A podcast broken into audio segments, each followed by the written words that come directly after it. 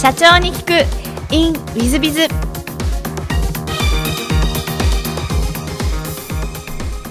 ィズビズの新谷です。先週の続きをお聞きください。あの A ドットさんは2010年に設立されていらっしゃるんですが、はい、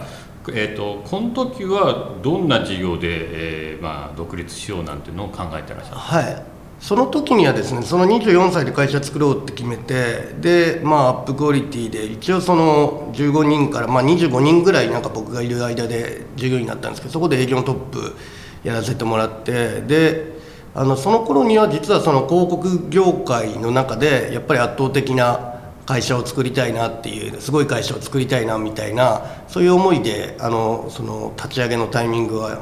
入ったんですけどただ僕と今副社長の中亀の2名で立ち上げましてでその頃ってなんか何もないのであのまずはその自分たちがやれるところっていうところでなんかこの特化した形で見せないとダメだなと思ったのでその広告会社ですっていうんじゃなくてその食品に強いとか流通に強いみたいななんかそういったキーワードを出してあの、まあ、そのプロモーション会社を作ったっていう感じですね。はい、なるほど。でまあ、2019年、えー、今年上場されてらっしゃるんですが、えっと、最初から上場は目指されたんですか？上場が何かも全く分かってなかったんですけど、まあ、なんか上場ってすごい空気感あるじゃないですか。であの会社のその従業員をこう、まあ、誰も入ってくんないので会社始めた頃って。その従業員口説く時に「いやお前さ」みたいな。上場企業に入るよりも上場企業を作った人作る人生の方がもうかっこいいと思わないみたいなのを口説き文句にしたんですよ。なんかよくわかんないですけど。なんかそこでなんか上場っていうのがこうぼやっとなんかこうなそれをなんかこう発したことによってこうぼやっと上場っていうのが出てきたっていう感じですね。なるほど、はい、それで上場するんで素晴らしいですけども、えっと上場の苦労とかそういうのはあられましたか？上場はえっと2年半で行こうと思ったんですけど1年延びて3年半であの行ったんですけど。やっぱその、まあ、僕がまあ大株主でかつあの、まあ、代表で創業者でっていうところで、まあ、今までその僕が全て、まあ、独独断で全てがこうなってたっていうところがやっぱルールルールだとかいろんなもの縛りが出てくるで例えば1個事業やりにしてもいろいろ承認を取っていかないといけないとか、まあ、そういったストレスはまあ初めの頃というかはすごくありましたね。はい。いわゆる内部統制とかそういうのがそうですね。一番大変だったという話です、ね、そうですね。はい。なんかやっぱそこの部分はあのストレスになりましたしうんそうですね。まあそういったところですね。はい。そうですよ、えー、そうしましたら A ドットさんの事業内容をぜひちょっとお話しいただけたらなと思うんですけども。はいあの A ドットはですねあの簡単に言うと広告業界のまあベンチャー企業といった形でで、まあ、今までのその広告業界ってまあ主流がやっぱりこうマス広告みたいなテレビの CM を作って流すみたいなところがやっぱり一番のこう主流で売り上げのすごい大きなボリュームゾーンだったんですけど、まあ、やっぱり今これだけインターネットとか SNS もあの発達してまあテレビ広告だとか、まあ、なマス広告を打つのが果たして費用対効果がいいのかっていうと、えっと、費用対効果がいいあの商材もあるんですけど、まあ、そうじゃないものもすごくこう散見されてる中でまあ、面白い企画だとかアイデアを、まあえー、クリエイティブだとかですねあのそういった力を使ってあの、まあ、勝手に拡散するというか勝手にこう世の中の人が知っていくようなあの、まあ、見せ方をしていくっていうような形で、まあ、いわゆるコスパのいい広告業界のベンチャー企業っていうような形であのクリエイティブとアイデアを持ってこう頑張ってるって感じですね。はい、はい、説明うまくなかった気がしますけど、はい、はい、すみません。はい、あのあの大変伊達社長お若いんで、えーと、今おいくつですか？34歳です、ね、34歳で上場企業の社長でいらっしゃいますので、はい、まあ、ぜひあのリスナーの皆さんの株を買っていただければ事業内容分かってくると思いますので よろしくお願いします、はい、あのちょっと全く違う質問をさせていただければと思うんですが事前にあの好きなもの好きなことで仲間と飲むことと温泉というふうにお答えをいただいてるんですが仲間好きでいらっしゃるんですか？寂しがり屋なんであの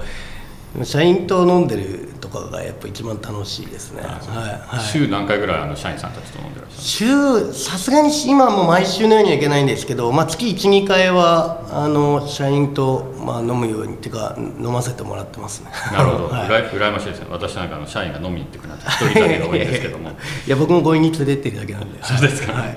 えー、座右の銘もお聞きしまして2つ挙げていただいてまして、えー、チャンスはピンチの顔をしてやってくると言い訳をしない。この2つをお選びいただいてるんですが何かこう選ばれた理由とかそういうのあられますか？そうですね。あの、まあ会社やってるというか、まあ、ビジネスマンの方も絶対そうだと思うんですけどいろんなこう一生懸命やればやるほど絶対こうトラブルだとかアクシデントだとか悪い情報だとかそういったものってこう来ると思うんですけどやっぱなんかその時にあのこれって実はチャンスなんだなってその時は結構初めポンって食らうと目の前真っ暗みたいな感じに初めのうちはなると思うんですけどやっぱなんかこうこれってでもピンチの顔してやってるだけで実はすげえチャンスなんだなっていうふうに、まあ、ある種自分を洗脳して物事を取り組んでいくとなんか結果的には本当にそのトラブルだとかアクシデントがすごくこう次のチャンスを生んでるっていうことがやっぱ今までもう大体そうなのでなのでこう何か都合が悪いことが起こった時に、まあ、そのこれってチャンスなんだよなっていうふうにもうなんか自分を洗脳してアクションするっていうのがすごくこう重要だなと思ってなんかそれがあることによって今の自分があるなと思ってるので、まあ、今もそうですけどそういった考え方もある種自分を洗脳するみたいなところと言い訳をしないっていうのはもうそのまんまなんですけど基本的にやっぱり言い訳をする人って、まあ、あの僕好きじゃなくてあの基本的にはやっぱ自責というか何が起こっても、まあ、自分の責任の中でで、まあ、それを改善していくっていう、まあ、その姿勢がめちゃくちゃ重要だと思ってるのは当たり前の話なんですけど、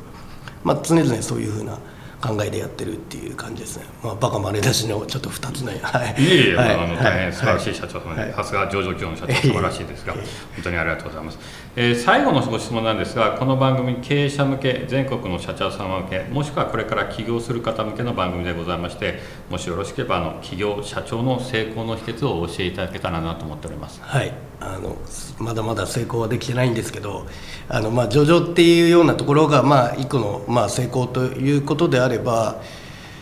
まああの一個は大きな夢を持ってひたすらそこに向けて自分自身もこうまあ、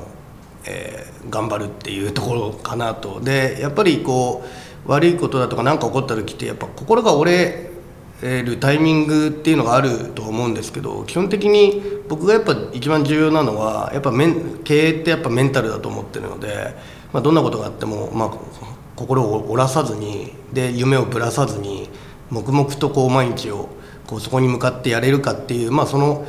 ハートの強さみたいな部分が多分まあ一個、まあ、自分の強さなのかなと思ってるのであのそういった部分とあとはやっぱ仲間を信用するっていうところもすごくあの重要なのかなと思ってるので、まあ、任せたことがあったらとにかく任せるっていうようなことだとか、まあ、そういったところで、まあ、まあまだまだの会社ですけど、まあ、みんなでこう頑張ろうぜっていう空気を作ってやれたっていうのが、まあ、一個あのそういったところになるのかなとは思います。はい、はいありがとうございます。あの大変素晴らしい話でございました。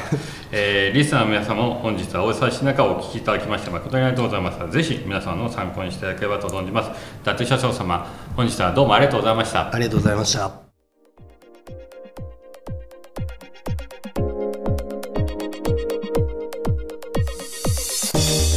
本日の社長ニックインウィズズは、えー、マザーズ上場企業今年上場ですねの A ドット様伊達社長様でいらっしゃいました。皆さんいかがでしたでしょうか？いや聡明な社長さんでいらっしゃってあの高卒とかって関係ないよってことをまざまざと見せつけられた感じでございますし34歳で上場ですからまあ全然そのなんていうの学歴とか経歴とか全く関係ないなというのですね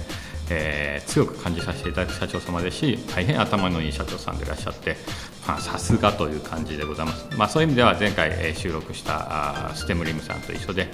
えー、頭もいいし根性もあるしと。こういう感じなんだと思いますね。そういうところがなんかやっぱり素晴らしいなというふうに感じました。ぜひ皆さん方もですね夢を諦めず、えー、上場などもできるかもしれませんので、えー、伊達社長様みたいになってまいりましょう、えー、本日の社長に行くインウィズはここまで。また来週。経営者を応援する。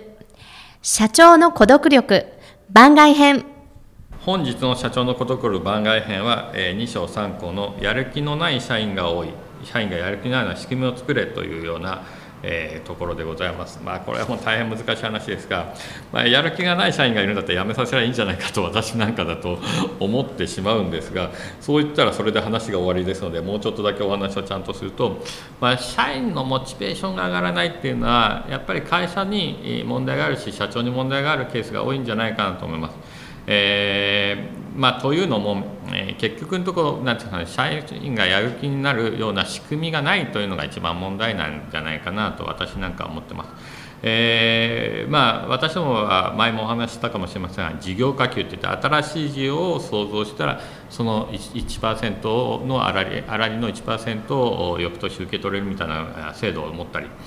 または社員たちが自立をし自らがチャレンジすることができる環境を整えたりとそんなようなことをうちの社内では行っております。それはやっぱりそういうことの積み重ねがやる気になっていったりするわけなのでそういう意味では人事評価制度を見直すとかまたは報奨金を出すとかそんなことも必要なんじゃないかと思います。一方でもう一つはやっぱりやる気という部分では社長さんがきちっと声をかけてあげるというのも大変必要なんじゃないかなと思います。え、私どもでも昔、まあ、うつ病になって辞めた社員も昔いたんですけども、えー、大昔ですがそれはなぜかというと私が見守りすぎててちょっと声をかけるのを少なくなってしまったと。こういう時があったわけですね。そういう意合いでいくとやっぱり、えどうだ頑張ってるかでもいいですし場合によっては、えプライベートを聞いてあげたりとかああいうことも必要かもしれませんし、えそれぞれ社員に目をかけてあげるというのが社長さんの一番の役目かもしれません。そういう意味で、えー、まあ、やる気という部分もあるし、えー、社長が見てくれてるという部分もあるかもしれませんし一方で、えー、何でしょう新しいことをやるということのチャレンジという部分もあるのかもしれませんがそういったことを仕組みとして揃えていって、えー、ちゃんとやっていくということができると一番いいんじゃないかなというふうに私自身は思ってます。まあ、ぜひ、えー、やる気のある社員を育て、えー、良い会社にしていっていただけたら嬉しいなと思ってます。えー、本日の社長の孤独力番外編はここまで。また来週。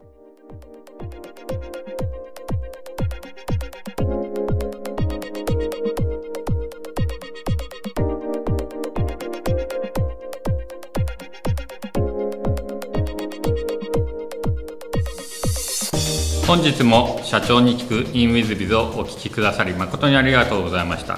えー、この番組は2017年1月から毎週配信を続けております。